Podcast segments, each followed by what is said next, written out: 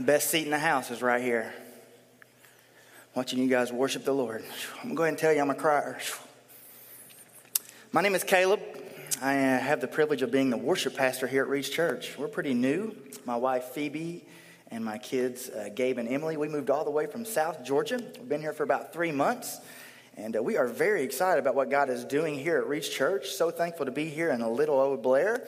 I grew up small town. I was pretty much I was an athlete, and I played lots of sports. But as time has went on, I'm not really much of a sports fan anymore, and I moved to Nebraska. I mean, the staff kind of held it against me there for a little bit, but I'm starting to realize that there's something different about Nebraska fans. Wouldn't you agree? You guys just don't quit. Regardless of how the seasons are going, and even yesterday, somehow, after 122 seasons, you guys still find some way to do 375-plus sellouts time after time after time. So I may not be a sports fan. I may not really have a team. But if I were going to pick a team, it would be Nebraska Cornhuskers football. Now, it would be an opinion to say that Nebraska has the best fan base, but actually there are some statistics to back that up. Look at that. 375 straight sellouts since all the way back to 1962. Does anybody remember when the last championship was won? National championship. Does anybody remember? 1997? Does anybody know how many championships, national championships, the Cornhuskers actually have? 5? They don't really have a bad record. 874 wins, 380 losses, and 37 ties. I guess ties are still a number. 43 conference championships. Does anybody know how many people sit in Nebraska Cornhusker Stadium? Almost 81,000. See, if I had said sellouts and there was 20 people, you'd be like, oh, that's not a big deal. But year after year, I don't even remember when the last time they've had a winning season. I didn't even look at that number. It was kind of discouraging, you know?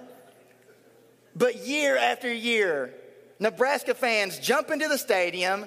They cast all of their feelings aside, their preferences, their circumstances, and even the team's previous week's performance, and they still shout what? Go Big Red! Why?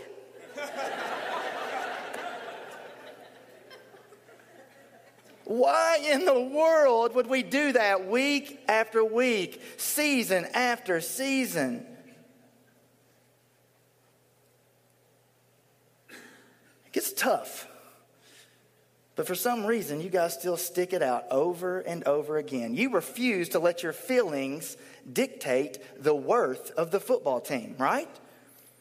No matter how bad they are, no matter how many times they mess up, even in the middle of the game, you could be down to multiple touchdowns, and you're still like, we got a chance.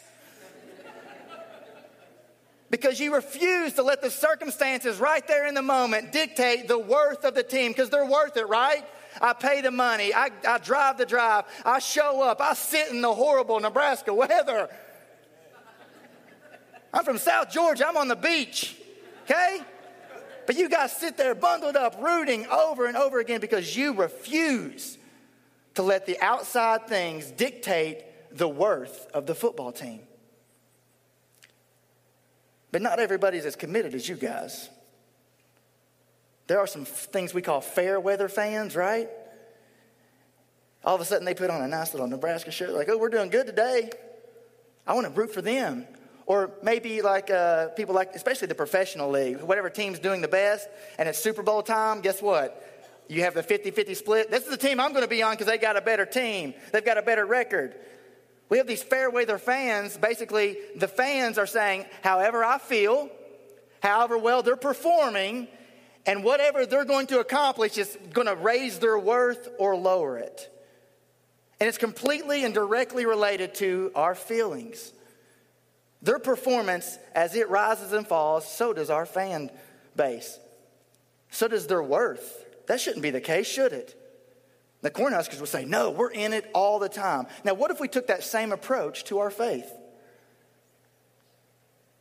What if we walked in here and said, well, that music's not very good. I'm not sure I'm going to be a good fan today of Reach Church. Well, that message really wasn't what I was expecting today. You could have done a better job.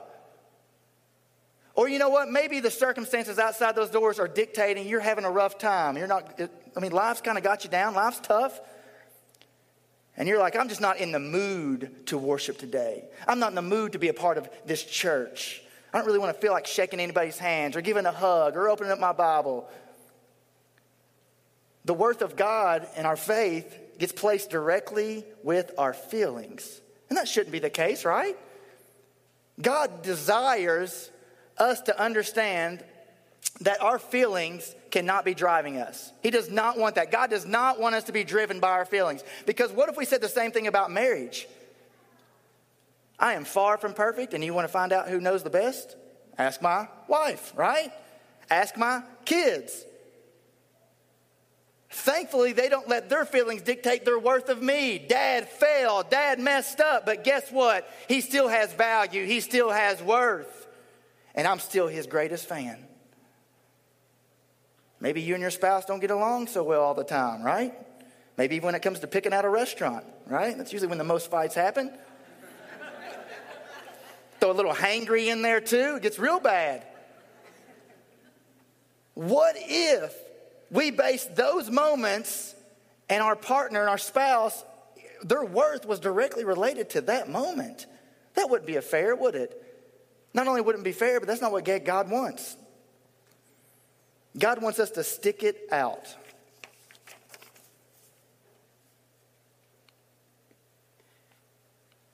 Stick it out. Because God wants our worship to be based not on our feelings, our preferences, or our circumstances, or even his performance in our eyes. He wants our worship to be based on God's worth, period. Not your feelings. That's not how God designed us. Worship really means worthship. So everybody say worthship. There you go. So when we say worship, we actually mean worthship. It means worthy or honorable or in the state of being honorable or in the state of being worthy. So when you hear the word worship, we're thinking worthship. And the good news is we are about to begin. Today is our first of a few weeks series on worship or worthship. And when our attitude on worship is right, it begins to shape our posture in worship, which sets us up to freely worship God. Now today we're going to be kicking it off. I have music and poetry today. So we're going to use Psalm 100 as our guide.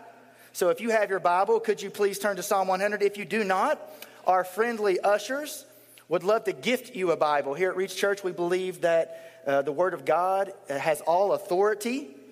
So just simply raise your hand and follow along with us in Psalm 100. You can always look in the index to find that, but you can probably just put your thumbs together and open it up right in the middle, and you'll probably be pretty close. But Psalm 100 will be our guide today. And over the next few weeks, as we dive into the worship series or worship series, we're going to be talking about sacrifices. Worship God through sacrifices. We're going to be talking about worshiping God through prayer and fasting. It's not a very popular subject on that one, is there? Fasting. It's biblical, and it's also worship. And then we have a special wrap-up with a guest speaker. It's going to be good. Music finds its highest purpose when used as a tool to extol the greatness of God. It encourages, it teaches, it draws those who are far away close to God. Music has a way of breaking down barriers unlike any other thing. Poetry the same. Wasn't Russell's spoken word amazing? It is written. Hopefully that starts to well up something inside of you. We always like to say, man, I got goosebumps during worship today, right? That's the Holy Spirit being able to, man, we are bringing the greatest praise and adoration through music. It helps gives voice to what's inside of us. Not just, it is written. It is written. with purpose. So here we go. Psalm 100. It's not very long, but it's very bold, and hopefully it will help us understand how and why music and poetry is vital to our worship with God. Psalm 100. Shout with joy to the Lord, all the earth. Worship the Lord with gladness. Come before him singing with joy. Acknowledge that the Lord is God. He made us and we are his. We are his people and the sheep of his pasture. Enter his gates with thanksgiving. Go into his courts with praise. Give thanks to him and praise his name. For the Lord is good. His unfailing love continues forever. And his faithfulness continues to each generation. Let's pray. God, we thank you for this morning. We thank you for this time. God, we thank you that you are worthy. That you are worthy. God, may Psalm 100 be our guide this morning as we dig into what it means to worship, to praise. God, may we find our song, may we find our posture. And God, may you humble us this morning. It's in the name of Jesus we pray. Amen. Psalm 100, verse 1. Shout with joy to the Lord, all the earth. This is where a lot of worship pastors love to use the phrase, make a joyful noise, because that's how another version has it, but that's literally what it means, to make a joyful noise. No talent required, no skill required, no training required. Make a joyful noise to the Lord. Did you know that all creations have a natural inclination to praise and worship? Right? We have a natural drive. Cornhusker fans, they're using that in the ability to root for 18 to 24-year-old boys running around on a field. Ah! But yet when we come in here, it's almost like it's work. I don't sing very well. I don't have the training. I'm not skilled enough. I'll be off key. I might ruin the song. Make a joyful noise to the Lord, all the earth. And what I love about this statement, because it comes straight out, it's bold. Make a shout. Be loud. Be proud. Because when we do that, it's a call to all the earth that God needs to be the center of our priorities. So if we were created to adore and praise and express ourselves, it only arises when our priorities are right and God is right in the center. But the scary thing is, if God's not in the center, guess what we struggle with, and we have the temptation to go over here and root for something else and praise something else because our priorities aren't right. That praise arises and expresses itself in other things, whether it be football, whether it be our kids, whether it be a hobby, whether it be our material things. If our priorities are not right, all the earth, make a joyful noise. Claim that God is the center of my family, my marriage, my church, my ministry, my being. That's where praise arises, and it's natural. It is natural to praise. Your kid does a horrible job during their piano recital, right? And at the end of it, you do what? You did a great job, honey. Or you sit through a 6th grade middle school band concert. Whew. Yeah, you all know what I'm talking about. No matter what, we sit there and when it's over, we give a shout of praise because we were designed and created to do just that. No matter what is in front of us, we want to praise. We want to celebrate. But when your priorities are in order, when God is the center, guess where your praise and adoration and worship go? It goes to the one who is worthy. It goes to the one that is worthy. How awkward would it be if I asked you to give a shout to the Lord right now?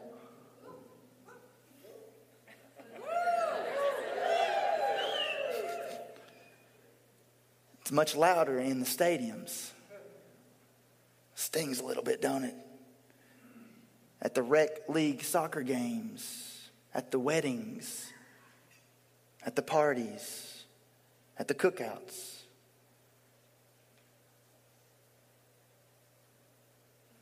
Not very fun, is it? We are loudly proclaiming God is God when we make a shout. Sometimes when I'm up here singing, I get that. I can't help it. Woo! Come on. I can't help it, because right there in that moment, watching you guys worship the Lord in spirit and truth, and as we sing out these scriptures, I can't help but shout, because God is worthy, period. It doesn't matter how I feel in that moment, whatever we're singing or whatever we're shouting, God is worthy. Verse 2, worship the Lord with gladness. Come before him singing with joy. Now that word worship there is actually translated really serve. Serve the Lord with gladness. So we were created and designed to give praise to God. It's a natural expression. But not just that. Do you find joy in serving the Lord? Do you find joy in coming, what's it say there? Come before him. Do you find joy when you come before him? So the real question is, when is the last time you actually came before the Lord? Another version says, come into his presence with singing. My friend, I'm here to tell you today, if you do not find joy in serving the Lord, it's going to be really hard to worship the Lord through song, through poetry.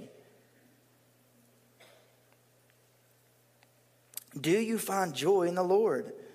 This is where the devil, man, I love that I work at a staff where they use the form of discouragement as encouragement. You know what I'm talking about? I love joy, and I talk about it a lot. And I couldn't help but squeeze it in here, and Psalm 100 really helps me do that, okay? This is where the devil really starts to steal your joy, okay?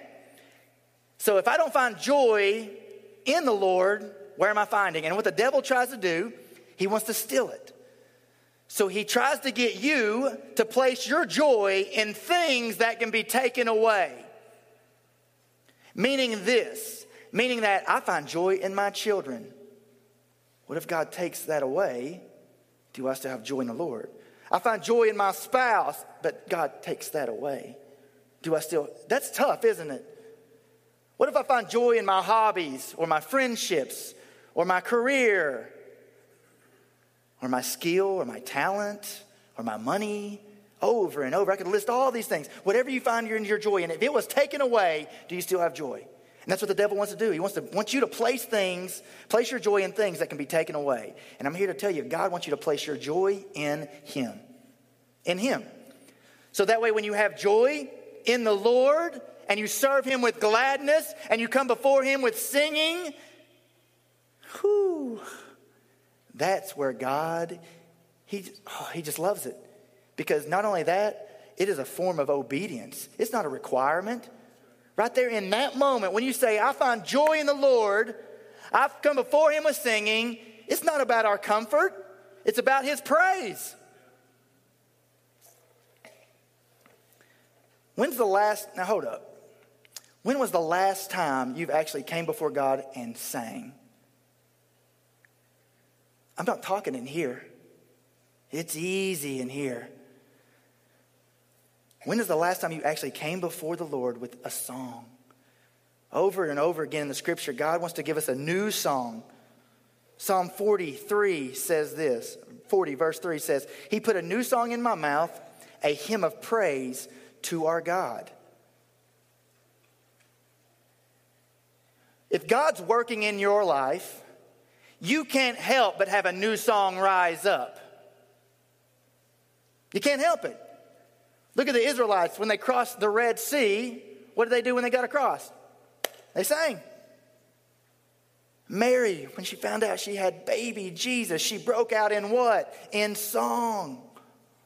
Glory in the highest. When God does a new work in your life, you can't help but have a new song. And if you don't have a new song, then maybe you're not letting God do a new work. If you don't have a new song, maybe you're not letting God do a new work. Because it's not God. God wants to what? He wants to mold and shape you to look like his son Jesus. And it's going to look totally different than the world. And from that, from that being set apart is going to rise up. Just like the woman at the well, living waters. I can't help but flow. I want to be a true worshiper. A true worshiper. Well, I don't like to sing. I'm not very good. I don't like the songs you choose. I don't like the radio station. Well, guess what? It's not about your preferences. It's about God's presence. Worship is about God's presence and not our preferences. Do you know that sometimes we sing songs that I don't necessarily are attracted to or in love with? Some of them grow on me over time. But it's not about my preferences. It's about God's presence. Whatever song we're going to sing, we want to make sure that we usher in the Holy Spirit to move and transform, to come into His presence with singing. She gets it.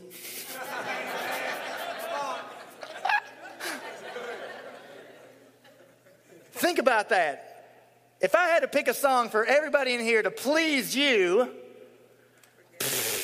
get out of here.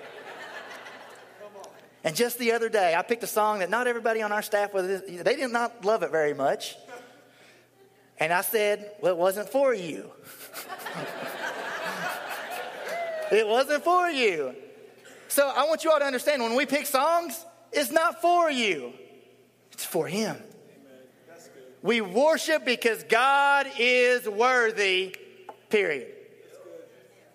Not our feelings and not our preferences. That's good. Verse 3. Acknowledge that the Lord is God. He made us and we are His. We are His people, the sheep of His pasture.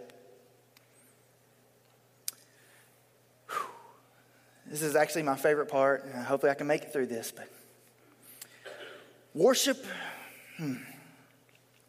Verse 3 starts to speak to God's character and who He is. See, we always want to talk about why we worship and how we worship, but sometimes we forget about who we are worshiping. Yeah. The reason I shout, the reason I dance and kind of move around is because I know the Creator God that is written in the Scriptures that I'm in love with, that saved me and redeemed me, and I can't help but shout. So when it says acknowledge that the Lord is God, we are His. He made us. We are His people, the sheep of His pasture. Worship is about God's character and not our circumstances. Feelings, they help us. They try to tempt us to make sure that we rise and lower with God's worth. Our preferences, they kind of put us in a box to say, well, I'm only going to worship in this. But circumstances are heavy. Whatever you're going through in life right now, legitimately could be a great reason not to sing, right? We could even justify it. I don't feel like it this morning. Life's too hard. I'm too broken. And I could use many, many scriptures and stories in the Bible about where God was doing a work in somebody's life and their circumstances were horrible, but they broke out in praise. Their circumstances would say, hey, it's okay not to worship God. It's okay. You're having a tough time. But God says, no, worship is about my character, not your circumstances. Know that I am God. I am in control. That circumstance has nothing over you. Job, you give, you take away, but blessed be the name of the Lord. Paul and Silas, they were in prison for preaching the gospel. Yet they broke out in song, and what happened? God miraculously broke the shackles off of them and broke down the prison walls. And people were saved. But I'd rather use a personal story. My wife Phoebe gave me the permission to share. But last year at March, Phoebe's mamaw, or her grandma, in the Midwest, I'm sorry, Grandma passed away. We knew it was coming. We knew it was time, and we tried to rush to Kentucky to get there before she passed away. But we didn't make it. But it was hard. And from Georgia to Kentucky, it's about 10 hours, 11 hours.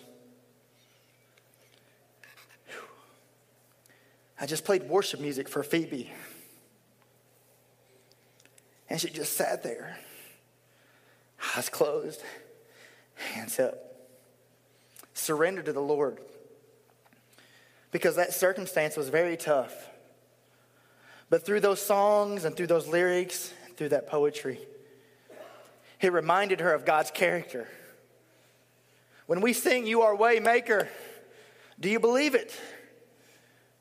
It reminds us of his promises that he always keeps. It reminds us that he is the light in the darkness, because worship is about his character. It is the only thing that can sustain us through the most difficult times.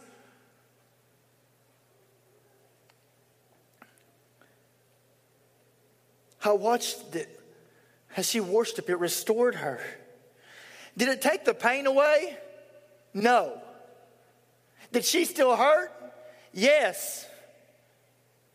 But her worship wasn't based on her feelings. It wasn't based on her preferences or circumstances in that moment, because God's character was enough to sustain her. She had to worship.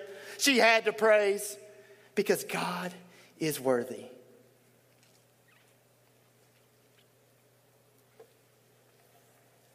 Whew. When we sing, we are reminded of who God is, what he has done, is doing, can do, and will do. When we begin to understand and believe that worship is about God's worth and not our feelings, when we begin to understand that worship to God is about his presence and not our preferences, and about his character and not our circumstances, then that attitude begins to shape and drive and form our actions, our posture. I know who I'm worshiping. I know why I'm worshiping. Now let's move into the how. Verse 4. Enter his gates with thanksgiving. Go into his courts with praise. Give thanks to him and praise his name. Do you want to worship? Do you want to praise? Then go to God. Enter his gates. Go to his courts. Go to God. If you're struggling with worship, first go to God. God, I need help. I want you to help me with my feelings. God, I want you to help me with my preferences. God, I want you to help me with my circumstances. But God, more importantly, I want you to remind me that you're worthy. That your worth trumps all of those things. God, help me out. And we go to God. God says, guess what? I got two things for you to really start worship. If you want more praise and worship in your life, I got two things. You ready? Be thankful. You know what the second one is? Be thankful. It's so important. Be thankful. Enter his gates with thanksgiving. Go into his courts with praise. Give thanks to him and praise his name. Your thankfulness, your attitude of gratitude will feed your faith, and it can't help but well up and express itself in praise. So you want more praise in your life? Be thankful. You want to learn how to worship more? Be thankful. Be thankful. Give thanks. The command to praise the Lord is seen over 250 times in Scripture. Our praise, you might see, we like to get real rigid on certain things, like don't do this, don't do that, do this, don't do that. But we never really talk about praise. Do you know that praise is a command? So our praise is actually obedience to God. So whether you like it or not, we're supposed to praise. Thankfully, God created us to do that naturally, right? We normally say praise equals worship, but actually praise, this is really going to bother some of y'all. Y'all ready? Praise is a physical act of worship. Oh, man, I lost everybody there, didn't I? Ooh, I knew it was going to get weird right here. The Psalms weren't just meant to be read, like, shout to the Lord, all the earth. They were meant to be read, sang, shouted, clapped, with music, with dance, all of it. Because praise is a physical act of worship. Oh, you had me till that point there, Caleb. I was good with everything else. I liked all that attitude stuff. But remember, attitude shapes and drives our actions. And your posture during worship matters. Your posture during worship matters. When they translated the Old Testament, the Hebrew, they actually translated the word praise from 7 different words. 7. They all have a different meaning. Like love, remember in the New Testament, love was translated 4 different ways. But we only got one word, love. But it has a deeper meaning, right? When we understand the original context and the root of the word. And we're going to go through these real quickly. But I think it's important for us to understand why we do what we do. Why we should have posture during praise. The first one is halal. I'm going to keep losing you guys.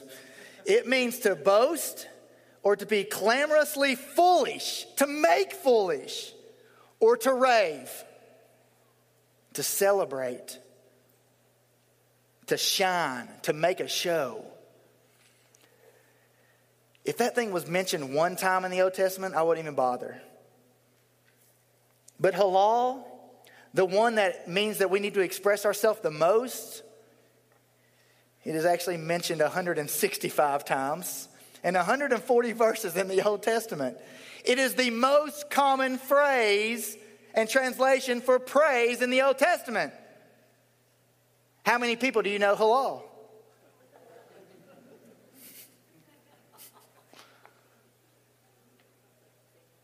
To be clamorously foolish.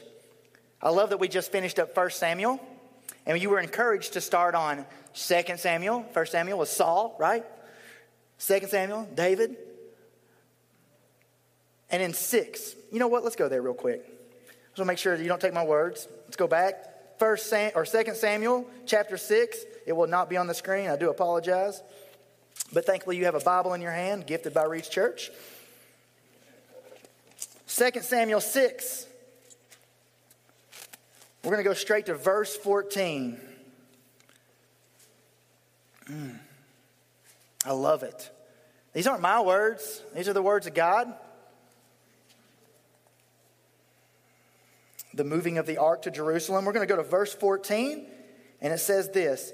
And David danced before the Lord with all his might, wearing a priestly garment. He wasn't wearing a diaper or anything, okay? He was actually ephod. He was halfway decent. But for a man of royalty, he was dressed down into his linens, basically. He danced before the Lord. Now, I won't do this, but what do you think that looked like? Could you show me? You know, like, I don't know what that would look like. And I think that's okay. Because I think if we did, we would try to replicate it. But that's how David did it in the moment. Right? Because David danced before the Lord. God was doing a new work in David, and a new song arose, and he couldn't help but halal. But not everybody loved that. Woo! Verse 20. When David returned home to bless his own family, Michal, that's his wife, the daughter of Saul, came out to meet him. She said in disgust, "How distinguished the king of Israel looked today, shamelessly exposing himself to the servant girls like any vulgar person might do." Caleb, what are you dancing around for? You look like an idiot up there. Your halal, it's bothering me. Well, David says this. Verse 21, David reported to Michal, "I was dancing before the Lord." That is very important right there. Let me just read that one more time. "I was dancing before the Lord, who chose me above your father and all his family." Might be a little jab there. "He appointed me as the leader of Israel, the people of the Lord. So I celebrate before the Lord. Yes, I am willing to look even more foolish than this, even to be humiliated in my own eyes." Whew. Who was he dancing for? For the Lord. Who were you not dancing for?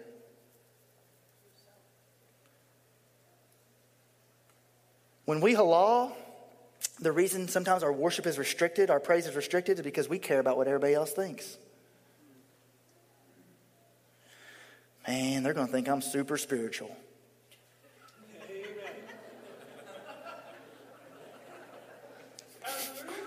I mean, that's just one arm. Ah! David danced before the Lord. My halal, whatever it looks like, it isn't for you. But it's only because David knew who he was worshiping to. It doesn't matter what you all say or think. You know what? I'll even make a bigger fool of myself. You think that's bad? I can top that. Halal. Woo. Yada is another one. It means surrender, and todah is another one. They're kind of hand in hand, but they actually mean arms out, arms extended. It's a sign, a universal sign for what? Surrender and adoration. Okay? So a lot of us, we're pretty comfortable with that in here, right? Lord. But posture matters. Because I'm not doing it for anybody else. When we lift our hands, it's to the King of Kings and the Lord of Lords, the Alpha, the Omega. That's why halal. That's why ayadah. That's why atodah. Because I don't care what you think. I only care that God is worthy to be praised. Tehillah. It means praise, basically, but it really means for something specific.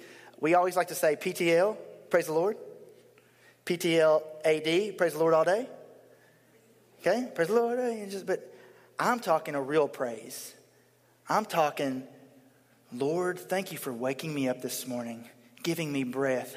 You are the creator of the universe. You have breathed breath into my lungs. You have created me on purpose and for a purpose, and I'm on mission, and I'm going to be the community that exists for people to encounter your son Jesus and have their lives changed forever. Praise the Lord. That's a lot different, ain't it? God, thank you for provision when there was no provision. God, thank you for your comfort when I was in a difficult circumstance. Praise the Lord. Get specific. That goes back to that Thanksgiving. Be specific. Zamar is another one. Zamar, to touch the strings or parts of a musical instrument, to play upon it. Now, this one probably does require a little skill, okay? So I'm going to set everybody free. Don't go home and buy a guitar or some drums and say, hey, Pastor Caleb said we're supposed to be doing this. Not everybody's gifted in that area, but if you want to give it a try, God can equip you. You can do it. It's going to take some practice. But think about our worship band up here. What they do in and week out, they're making praise to God. Do y'all realize that? When we get to an instrumental, you're like, man, that part didn't have no words. Well, that's okay, because that's still worship. Amen. Let the melody just fall over you, because they're not playing for you. They're playing before the Lord. You see how this changes things for us on Sunday mornings? Oh, I got some bad news. Forget Sunday mornings. Where are these things happening in your home? Where are they happening in your car, at your job? Would your coworkers say, that's a halal guy right there? Well, is that your yada today?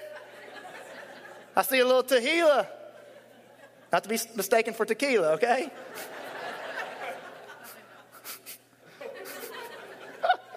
Oh, sorry. Then we got Shabak. Shabak, to address in a loud tone. This happened with Joshua at the walls of Jericho. Could you imagine the people walking around? Oh, man, I don't feel very good today. But Joshua said we're supposed to shout, so I guess I'll shout. When's he going to say it? Do you think he'll say it today? Oh, didn't something shout? Woo! And guess what happened? God provided. God broke down the walls because of what? Not just their shout, but their obedience. Not just their shouts. It was the obedience. And God said, you know what? I will honor that. I will bless that. And even if God didn't break down the walls, guess what we're still called to do? Praise. We're still supposed to shout. And then last is Barak. This means to kneel or to bow down.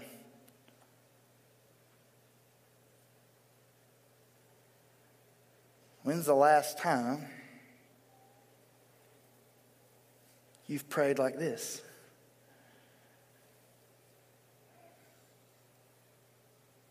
When's the last time that you come before the Lord like this?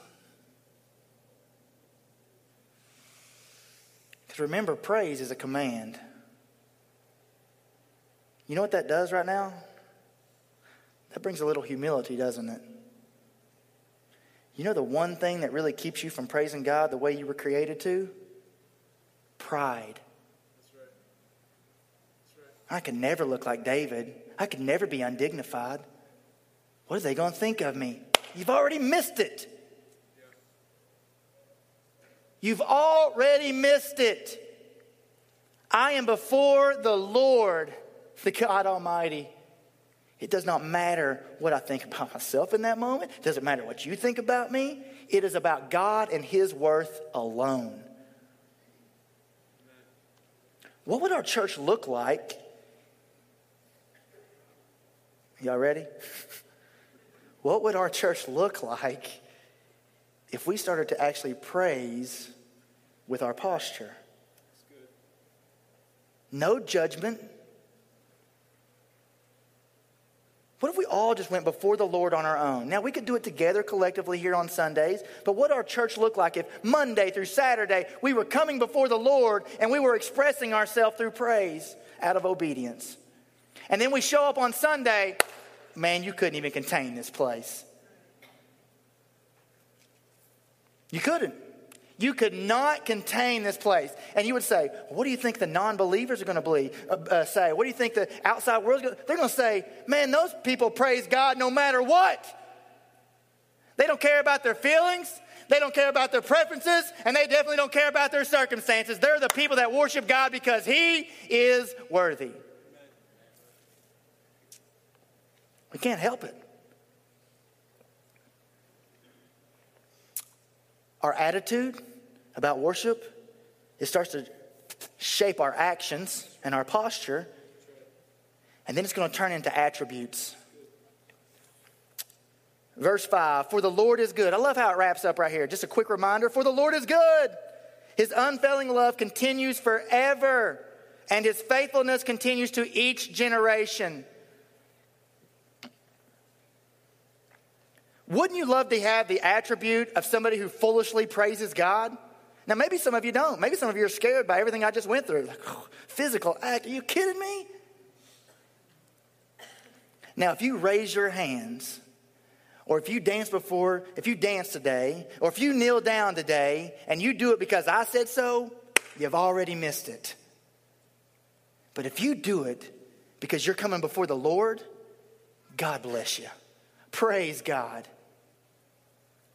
Wouldn't you love to have the attributes because of your attitude and your posture and your actions, to have the attributes of somebody who praises God no matter what? I love this. For the Lord is good. He's watching out for your best interest. Why would you not praise Him? When people look at your worship, does it point to that God is good? His unfailing love continues forever. His faithfulness continues to each generation. I might be reaching just a little bit here. But do you know how you worship will have family ramifications? Dads, we put on the attire, we spend the money, and we go act like a fool at sporting events. But yet we step in here and we come into these seats before the God Almighty, the Creator, the Alpha, the Omega, and we look bored out of our minds. And we expect our sons and our daughters and our wives to follow in our footsteps. Well, I wonder why we're in such disarray. How come you ain't worshiping right? How come you ain't raising your hands? Whew. Moms, are you worshiping at home as you raise the kids? Dads, are you worshiping at home as you raise the kids? Because how you worship, they're going to learn how to worship from you. And if yours looks based on feelings, preferences, and circumstances, you are setting up your child for a huge disappointment when it comes to these doors. When we come in here like, man, it's bad outside, so we ain't got nothing in here. But when your worship as a mom, as a dad, is based on God's worth, your kids get that. The bank account's empty. Mom and dad, one of them just lost their job. The car broke down. Whatever you can go wrong. But yet we still show up and mom and dad still what? Woo! They still praise. Because God is worthy. Don't you want that attribute?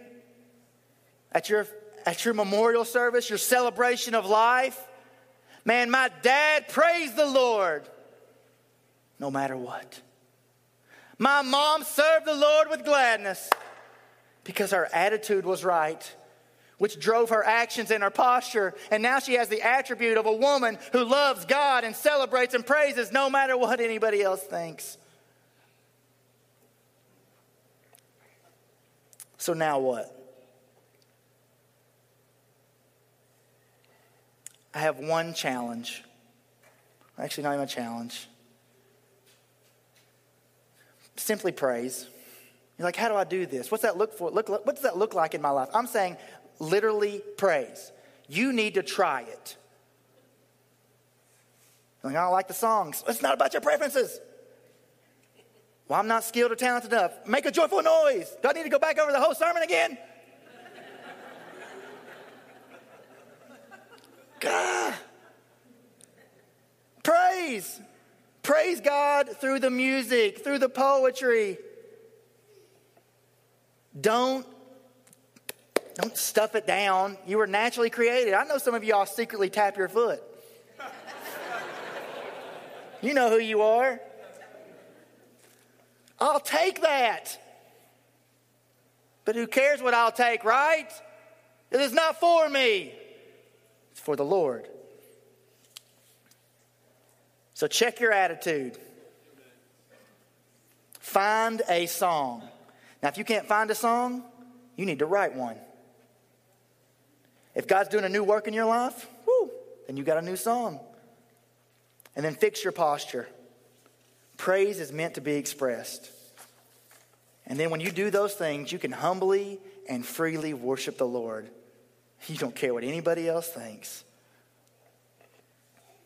A.W. Tozer says this: I can safely say on the authority of all that is revealed in the Word of God that any man or woman on this earth who is bored and turned off by worship is not ready for heaven. Do you know that our worship here on earth, we can consider it practice for heaven, but it's really just a glimpse, a small glimpse of what heaven's going to be like.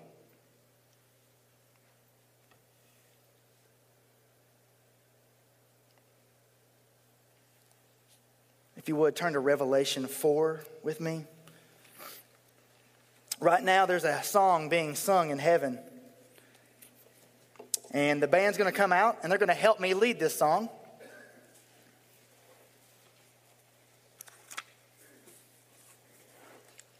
And as your worship pastor, I want to lead the way in all things. But I don't want to miss this moment we're about to have. Because God has been setting us up for this moment. You're not here by accident. Y'all realize that? You are not here by accident. So if our worship is a glimpse of heaven, what song are they actually singing? So John is writing this. He's been given a glimpse of heaven. And there's these beings and there's these 24 elders that are laying around or sat around the throne of the Most High. There's lightning, there's thunder that's coming from the throne because the Most High is sitting on it. The God that you and I are claiming to worship now is who John's talking about. And then in verse 8, we're just going to jump in right there. Each of these living beings, chapter 4, verse 8, each of these living beings had 6 wings, and their wings were all covered with eyes inside and out. Day after day and night after night, they kept on saying, Holy, holy is the Lord God, the Almighty, the one who always was, who is, and who is still to come. Whenever the living beings give glory and honor to thanks to the one sitting on the throne, the one who lives forever and ever, the 24 elders fall down and worship the one sitting on the throne, the one who lives forever and ever. And they lay their crowns before the throne and say, You are worthy, O Lord our God, to receive glory and honor and power, for you created all things and they exist because you created what you pleased. Check your attitude, find a song, and fix your posture. When you do those, you can humbly and freely worship God. And I'm inviting you right now to join us in that song. You may not have it, but it literally just says, you are worthy of it all. And there's also another part that talks about, let the incense arise. Now, we're not going to start lighting candles and incense in here. But throughout Scripture, our worship is considered a fragrance to God. It's a fragrance to God. So how you worship, is it pleasing to the Lord? Are you stuffing your praise down? Is your pride keeping you from halal? From Barak?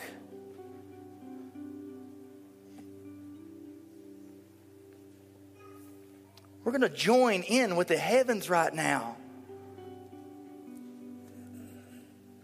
When we get to heaven, we won't help. We can't help but praise God because we will be in the presence of the Mighty One.